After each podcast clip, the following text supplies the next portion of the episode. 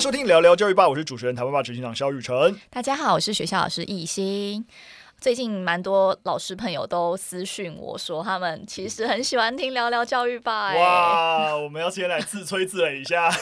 就是收到说蛮感动的，但其实从他们就是跟我讲的内容，其实可以听得出来，他们应该不是官腔，开心开心啊！他们会针对比如说哪一集的新闻跟我回馈说，他觉得那一集的论点啊，或是那个讨论，他们觉得很棒，所以我觉得他们应该是真心喜欢的。好了，如果听众喜欢，好五星刷起来，好不好？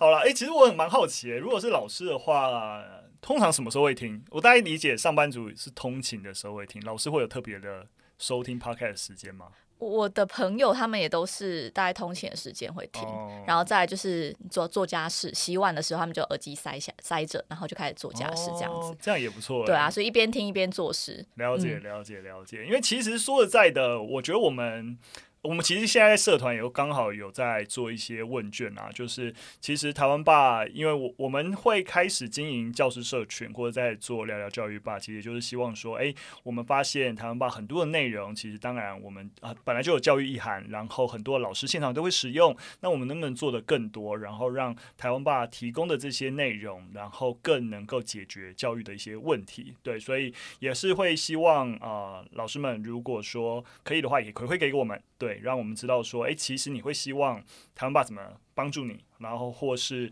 我们可以怎么样一起共好啦，然后一起来解决教育的问题。所以哈，我们这次不是只有在社团，我们这次啊、就是这一集 Podcast 下面的资讯栏也附呃也附有我们这次的就是问卷调查连接啦，好不好？所以如果你是各式各样教育工作者都可以，那你想要我们怎么一起陪伴你，那都可以填问卷。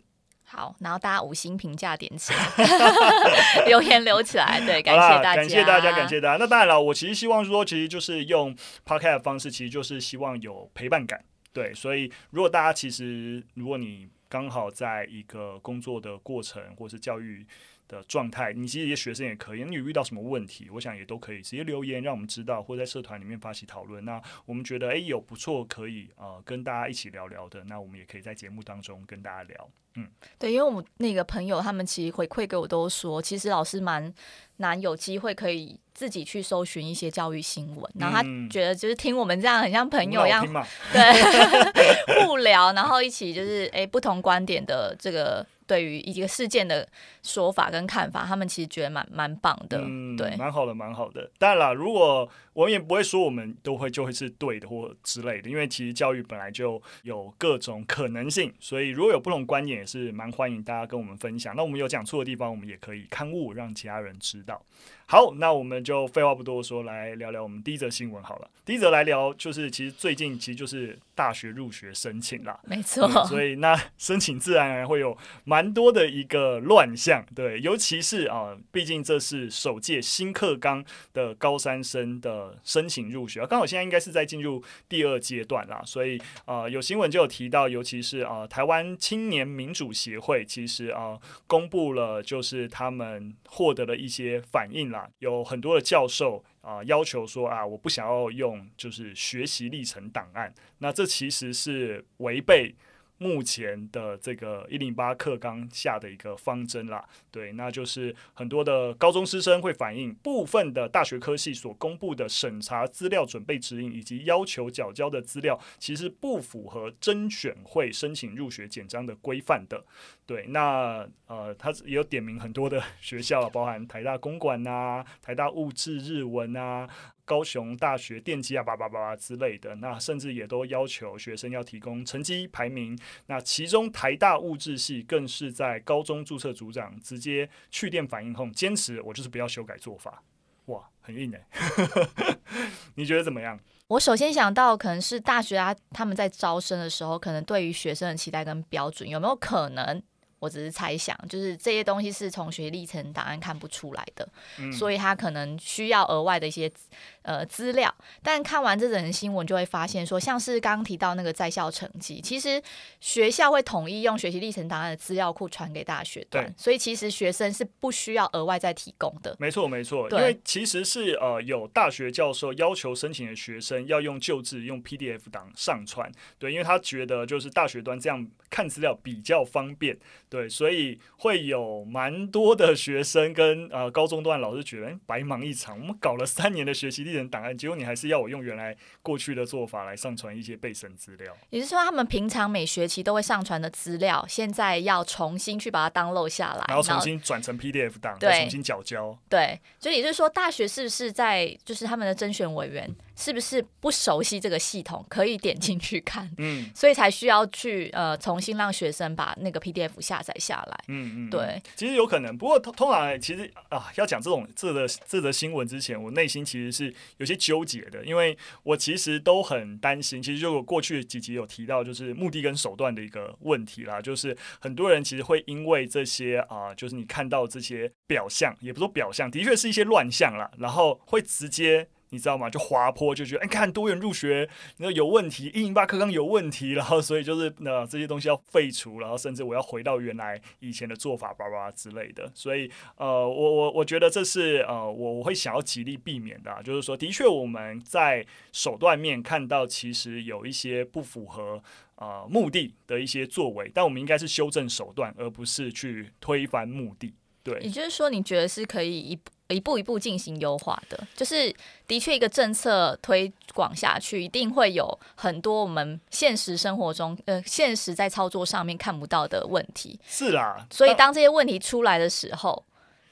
你我们应该看怎么解决这些问题，对，而不是就说哎有这么多问题，所以这个东西是不对不好的。对对对对对对，所以我觉得我们觉得我们思考这个痛点，其实那个就是你你可以站在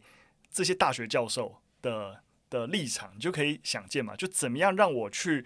最好看资料或是评估这些学生，所以的确有可能跟呃刚刚亦欣有讲讲了讲到一样，也许这个系统其实对于大学教师、老师、教授在检核、看阅读这些资料，觉得有点麻烦，就 PDF 好像比较比较简单，会不会有这个可能？那是不是系统有机会呃优化，或是进一步？其实像我们小帮手芬妮也有提到说，像像是美国，其实在看申请资料都是统一有一个 Office 来做。啊、呃，统一的审查。可是像台湾的大学是交由各科的教授自己去看。可你可以想见嘛，就是说各科的教授，你觉得看 学生的入学资料是他们的主要工作嘛？一定是死缺嘛，对不对？所以他们一定是想用最方便的方式来解决问题。最菜鸟的教授才对啊，对不对？已经是助理教授们在做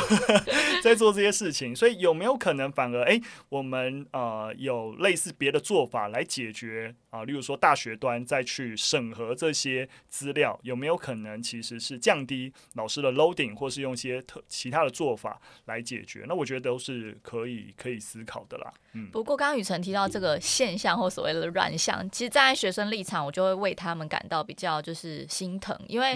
他们现在面面临生涯的一些规划选择，但是又有这些制度上面的问题，所以其实蛮无所适从的。嗯，对。呃，我觉得可能大家回到那个目的，也要去思考说，就是多元入学的它的概念是什么？是我们要把每个人变得很多元吗？还是说我们应该要找到我们更适合的方式去做？嗯、去其实去选择？我想我们终极都不希望升学升学这件事情变成是一件好像。好困难，然后卡住大家。对对对对，然后我光是要符合一些行政流程，然后耗在那边，而不是我真的能够，你知道，更好的去适性，然后找到最适合自己的学校跟科系就读。那。啊，本末不要倒置啦，对对对，那先聊到这边啦，再聊下去好像除了骂以外，没有别的做法。但我必要说，因为我们前几集有有刚好提到那个啊、美国 MIT 它就是麻省理工学校，然后开始恢复使用，就是啊、就是。啊、入学测验的成绩，所以其实必须，我们那集其实就有提到，其实，在大学端如何在效率面、行政效率面更好的去啊、呃、筛选学生，其实它其实是一个动态的拉锯过程啦。我觉得我们很难说到底什么样的制度最合适的解决问题，对，尤其是当所谓的僧多粥少的时候，就是特定的科系或者特定的学校，那相对来说有比较多的学生想要挤进去的时候，他就一定会有筛选问题。对，那，唉，难呐，难呐。好，那我们就进入第二则新闻。第二则新闻哦，不是叶配啊，不过我们叫。聊一个 app，对，那这个 app 蛮特别的，就是它啊、呃、标榜也不是标榜，就是就是没有，就是没有滤镜，而且也不能修图，也不能够按赞的社群软体，对，反 IG，对，反 IG，不过它却登上了就是 app 的热门排行，就是什么都没有，但是啊、呃，就是最近蛮。火红的，很逆向操作，欸，对对对对，蛮厉害的。这当然你你可以想见这个这个背景啊，因为现代的青少年透过啊、呃，就是啊、呃，大家现在比较常用 Instagram 来经营自己的形象。那当然试图大家都想要展现自己，你知道比较完美的一面。慢慢久而久之，大家就会。比较来比较去了，所以你会发现啊、后到后来，其实大家在 Instagram 上面表现都不是真实的自我，而是美化过后的一个自我。那根据《华尔街日报》在二零二一年的报道，他们揭露 Facebook 二零二零年自己的内部研究，也发现约有三成的青少女在对自己的身材不满意的时候，浏览 Instagram 会感到更不舒服。这个我超有感，因为我自己使用 Instagram 也是，就是因为我可能很喜欢看一些时尚或者穿搭的社的那个 KOL 之类的，嗯、然后所以他就一直推播给我。那久而久之就会开始觉得说，哎，为什么我身材这么不好啊，或穿搭这么的不不时尚？而且甚至在自己可能身材比较胖一点，就是去年疫情的时候，嗯、我看在滑那个 Instagram 的时候，就觉得天哪，就是心里是有负担的。是是是是对，为什么别人这么美这么瘦？所以不是只有青少女。女我也有被对有这种感受。老师也是个 Instagram 重度使用者。好了，不过老实说，当然，我觉得这种 App 就是从从啊从功能面，就是你知道从底层就避免军备竞赛。我觉得蛮好的啦，对对对。那我我刚好有一件有有蛮想跟大家分享，就我最近看那个 Netflix 上面一个 Vox 的节目，就是一一样没没有业配啊，真的是 觉得蛮不错我。觉得 Vox 在在 Netflix 上面一个系列 Expand 的节目都蛮好的。那最近那个 The Mind The Mind Explain 它刚好就是更新了第二季，那其中第二集谈到那个青少年脑。这个主题我觉得蛮有意思的，就是他其实有提到，就是青少年的行为跟状况其实是跨族群文化的，就是是一个很普遍性的，你在这个年纪你都会有一些。共通性的特质包含冒险啊、追求新奇的事物啊，或者是对于同才关系很在意啊等等，其实跨文化的。想象的观众，我记得师培有讲到，对，我们在上那个青少年心理学的时候，就是我的一举一动好像都有人一直在关注我，对对对对，即使身边根本一个人都没有。对，对啊，我我帮帮大家呃做一些科普好，就是说他其实在谈呃用从。呃，就是呃，神经科学的角度，先让大家能够先认知到，其实青少年真实在这个年纪，他的脑袋的结构。真的是不一样，对对对，我我先帮大家做一些科普好了，就是我们认识脑袋，大概有几个名词，大家可以理解啊，神经元，对不对，对？就是你的神经细胞，然后突触，突触指的是神经细胞跟神经细胞之间的连接。当你出生的时候，你的脑细胞的数量是是固定的，对不对？而且随着你年纪越来越大，你脑细胞会越来越少，但你没有变笨，为什么？因为实际上面你你其实会变越来越聪明，因为你的细胞跟细胞之间的连接，也就是突触会越来越多，所以你的。网络会越来越密集，所以你的学习啊，你持续对这个世界的探索啊，会让这个网络增加，所以你突触会增加。那呃，大大概一个基本脑袋运作过程，帮大家科普一下。那另外要解释青少年脑，可能你还要理解两个名词，名词一个是灰质，一个是白质。那呃，他其实在说脑神经元逐渐所谓的成熟的过程，就是脑神经元一开始你出生 baby 的时候，它是灰色的。对，那随着成长的过程呢，你的脑神经元会逐渐的被一层白色的髓磷脂给包覆住。那这个髓磷脂有什么好处呢？它能够加速神经元的沟通。你就可以说，以前那个脑袋的那个讯息连接是拨接啦，然后变成覆盖一个髓磷脂之后，就变成光纤，类似这样子的一个差别。就有没有包覆髓磷脂，那个脑神经元的讯息传递的速度会差三千倍，其实真的差蛮多的。那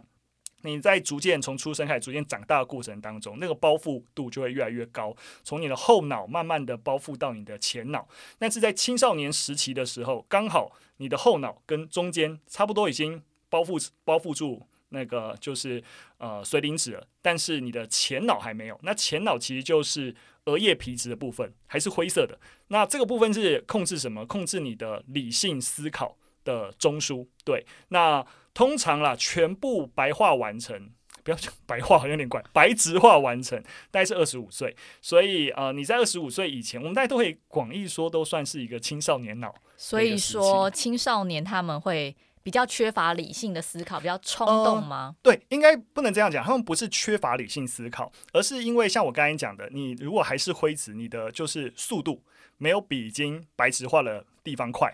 对对对，所以你的负责理性思考那个环节，你的讯息的一个传递会。比就是控制其他部分的环节，对对对对对对，所以实际上面就很容易被比较，例如说控制情绪的杏仁核给主导，对，所以你发现这个年纪的孩子都会觉得哇，他的他比较冲动，或是比较情感用事的一个原因，其实跟脑袋的控制理性的部分，其实没没有办法很长时候接管 整个大脑，其实是有关系的。对，然后我觉得蛮有趣的啊，对，所以它就会导致这个青少年时期的孩子广泛性的有一些跨文化普遍现象，对，而且还有发现呢，其实这样子的一个状况，并不是只有人类。其实动物也是一样，动物在青少年时期也都会有一些类似的状况。那其中有研究讲到老鼠，也就是说老鼠喝酒的时候，就是那个有个研究就实验让老鼠喝酒，发现成年的老鼠会适量的喝酒，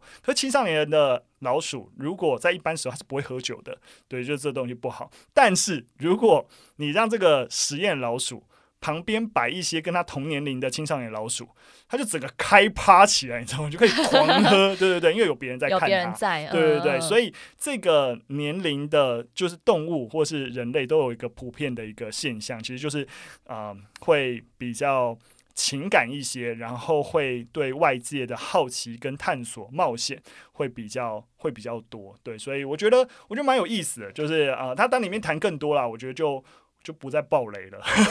就是大家有机会的话，其实嗯、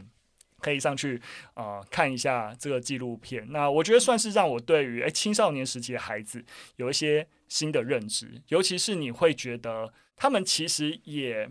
啊、很辛苦，他们其实活得很辛苦。尤其是刚才像讲想象的观众，其实就是明明知道没有人在关注，可是他们会很在意别人的。观点这件事情，那这个观点其实，在我们这则新闻，其实现在谈到，就是其实社群软体啊、Instagram 啊的存在，其实放大了这样子的一个状况，所以使得他们本来在这个年纪就有的一些焦虑，透过啊、呃、网络软体，其实把这个焦虑更加的放大。没错，对，所以怎么样更好的去协助这个年纪的孩子，然后能够去呃跟自己的这些不适。也不要说不是啊，就是焦虑相处。那我觉得的确是一个蛮重要的课题。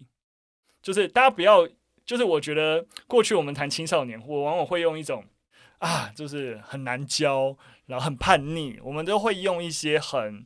就是就就贴一些标签，可是我觉得我们从科学角度去理解他们的一些困境，那我们怎么帮助他？我觉得那个思考的角度就蛮不一样的。对，那这个软体，如果大家有兴趣，可以去试试看啦。就是 BeReal。那他们是在二零二零年成立，真真的没有业配，就是 对，真的蛮有趣的。我觉得大家可以可以感受一下，因为听说有有一些朋友使用，觉得的确是蛮蛮有趣的。那这款应用程式它没有没有内建任何的滤镜，而且不允许用户上传相簿里的照片，就是你不能够把拍好的甚至已经修好照片上传，你只能。就是透过这个软体直接拍，那你才能够确保你没有修图啊，对不对？而且规定用户必须要在两分钟内拍下啊、你的就是前后镜照片之后，然后就就就要在两分钟内上传。对，所以它让那些 IG 上瘾的 Z 世代能够以比较真实的姿态来相互交流，而且它没有按赞功能，所以呃就是不希望比较，而且也鼓励人们尽可能。少一点时间在手机上，这这这这个这个点其实蛮特别的，因为你是一个手机的 app，对，然后你鼓励大家不要在 对对对不要在手机上，对对对，但也可以理解啦，就是说你毕竟知道大家使用手机一定是这个时代不可能避免的事情。那如果你真的要使用，那你就用我的，好，对对对，不然你就不要用，不要去用 Instagram，可以理解啊，可以理解。对，然后我在这则新闻里面看到也比较呃多的是，就是像我们这个年纪三十加。就是我们可能经历过，就是没有智慧型手机到有智慧型手机这两个，这个就是这两个世代。但其实现在小朋友其实一出生就在滑，对，就之前有听朋友分享说，他的小朋友两岁，呃，第一件事情看到荧幕，第一件事就是滑，因为他太常看到爸爸妈妈都在滑嘛，对，所以他看到荧幕他就会滑，对，所以我觉得我们。就是身为家长或是教育工作者，其实应该更了解这个时代他们所面临的焦虑跟议题。嗯，当然就是很多家长或是老师就会觉得说，那就不要给他们手机啊。但这一定不是解决之道，对，因为其实就是。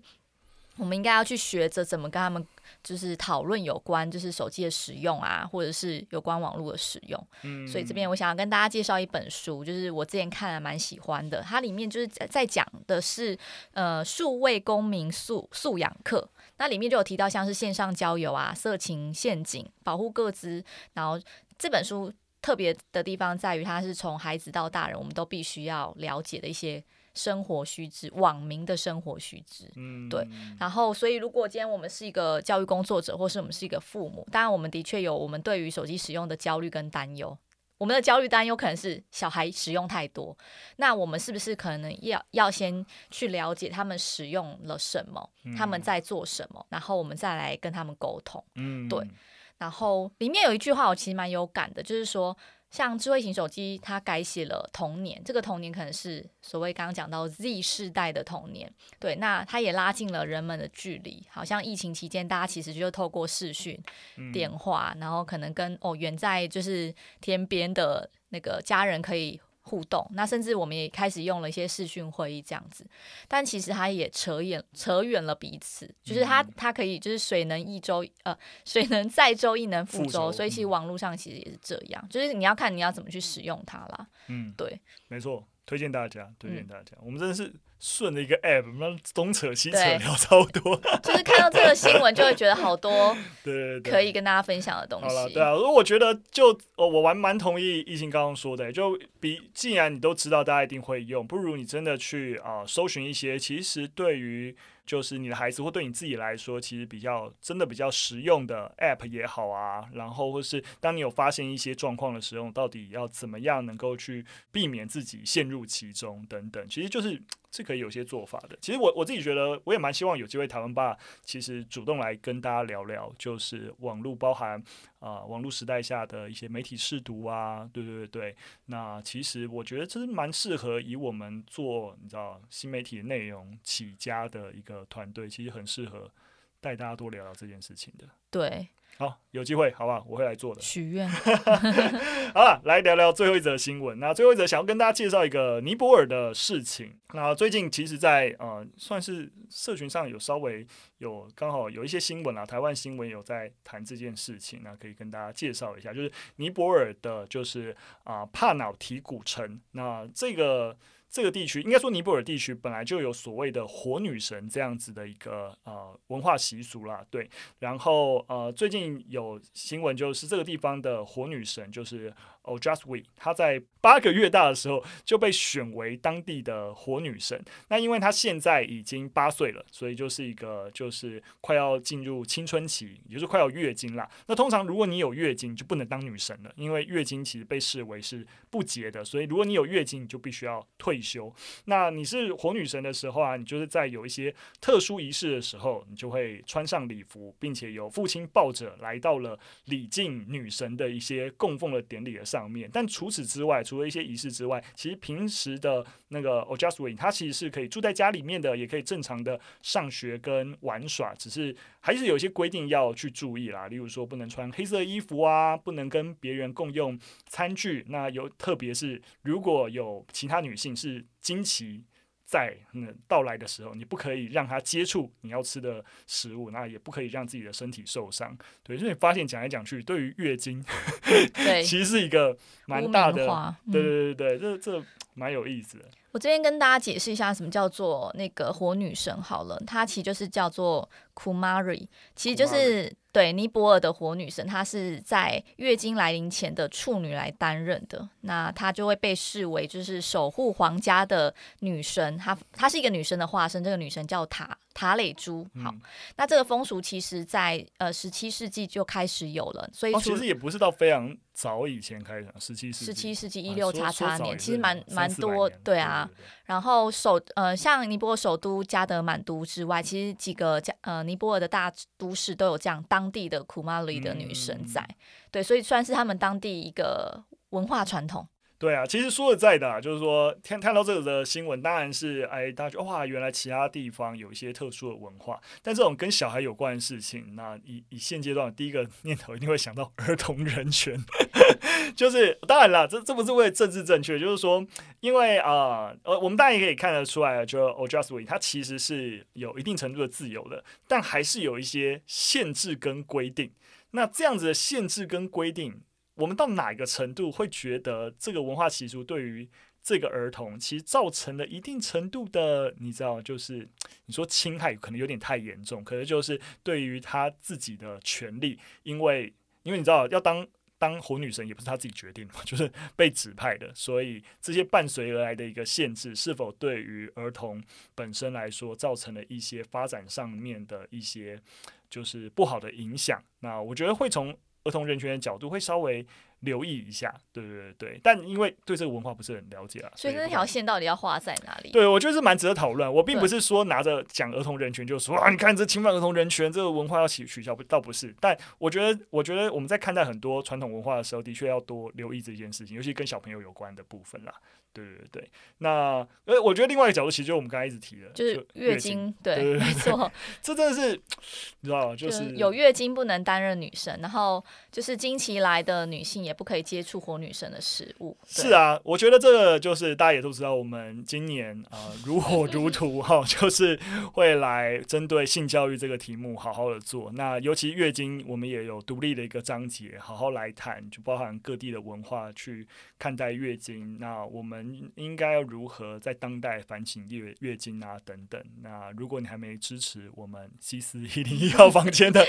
募资就哦，赶快支持下去。好了好了，不过呃，真的我们自己也蛮重视这个题目啦。对，对那尼泊尔我记得也有那个月经小屋嘛？对对对对对，那我们也是会跟大家啊、呃、介绍。对，所以好吧，就先不提了。不过那个说实在啊，这这个新闻其实我们在网络上，其实，在台湾你是看得到台湾的。台湾也有新闻在讲这件事情，但真的台湾的媒体讲的事情，你真的都要小心一点。就是其实有有一些就是在网络上，尼泊尔大神也针对就是啊台湾媒体分享就是尼泊尔火女神这个新闻感到很不以为然啊，因为它的标题就会说什么就是啊。尼泊尔火女神现身校园上课，八十年后再度出现，不能和同学用餐玩耍。那第一个其实标题就错了，就是它其实。是可以和同学用餐玩耍，只是当然就有些些要小心啦，例如说不不能受伤，可是不能要小心不要受伤，不代表你不能玩耍，你知道吗？所以就是就是台湾媒体尤其是这样下标，其实就啊，就好像就好像很严重，或者说哇，你看他们啊，很很怎样？我觉得，尤其当你在谈别的国家文化，我觉得这样子其实真的要小心一点啦，对啊，那不然我觉得是有点冒犯的。感觉就是为了点阅率，哎，就是看到这个就会想，哦，怎么会这样子？然后就点进去看。对啊，台湾媒体啦，不意外啊。好啦好啦，就是呃，跟大家分享一下啦。对，那如果你想要知道一样了，更多啊、呃，跟。啊，性啊，文化有关的故事，那我们的募资正在延长中 啊，不要再夜配了。好了好了，那非常感谢大家的今天的收听了。那如果你喜欢我们节目的内容，会一样，如果有任何的一个建议，或者是希望像我刚才说的，其实啊，台湾爸今年处理性教育，我觉得对于媒体试读，我也很想处理。你也希望我们聊聊一些别的东西，或是啊，整个台湾吧的内容提供什么样子更多的一个服务，来让我们的教育变得更好好，都可以让我们知道好不好？那今天节目就到这边喽。我们下次再见，拜拜，拜拜。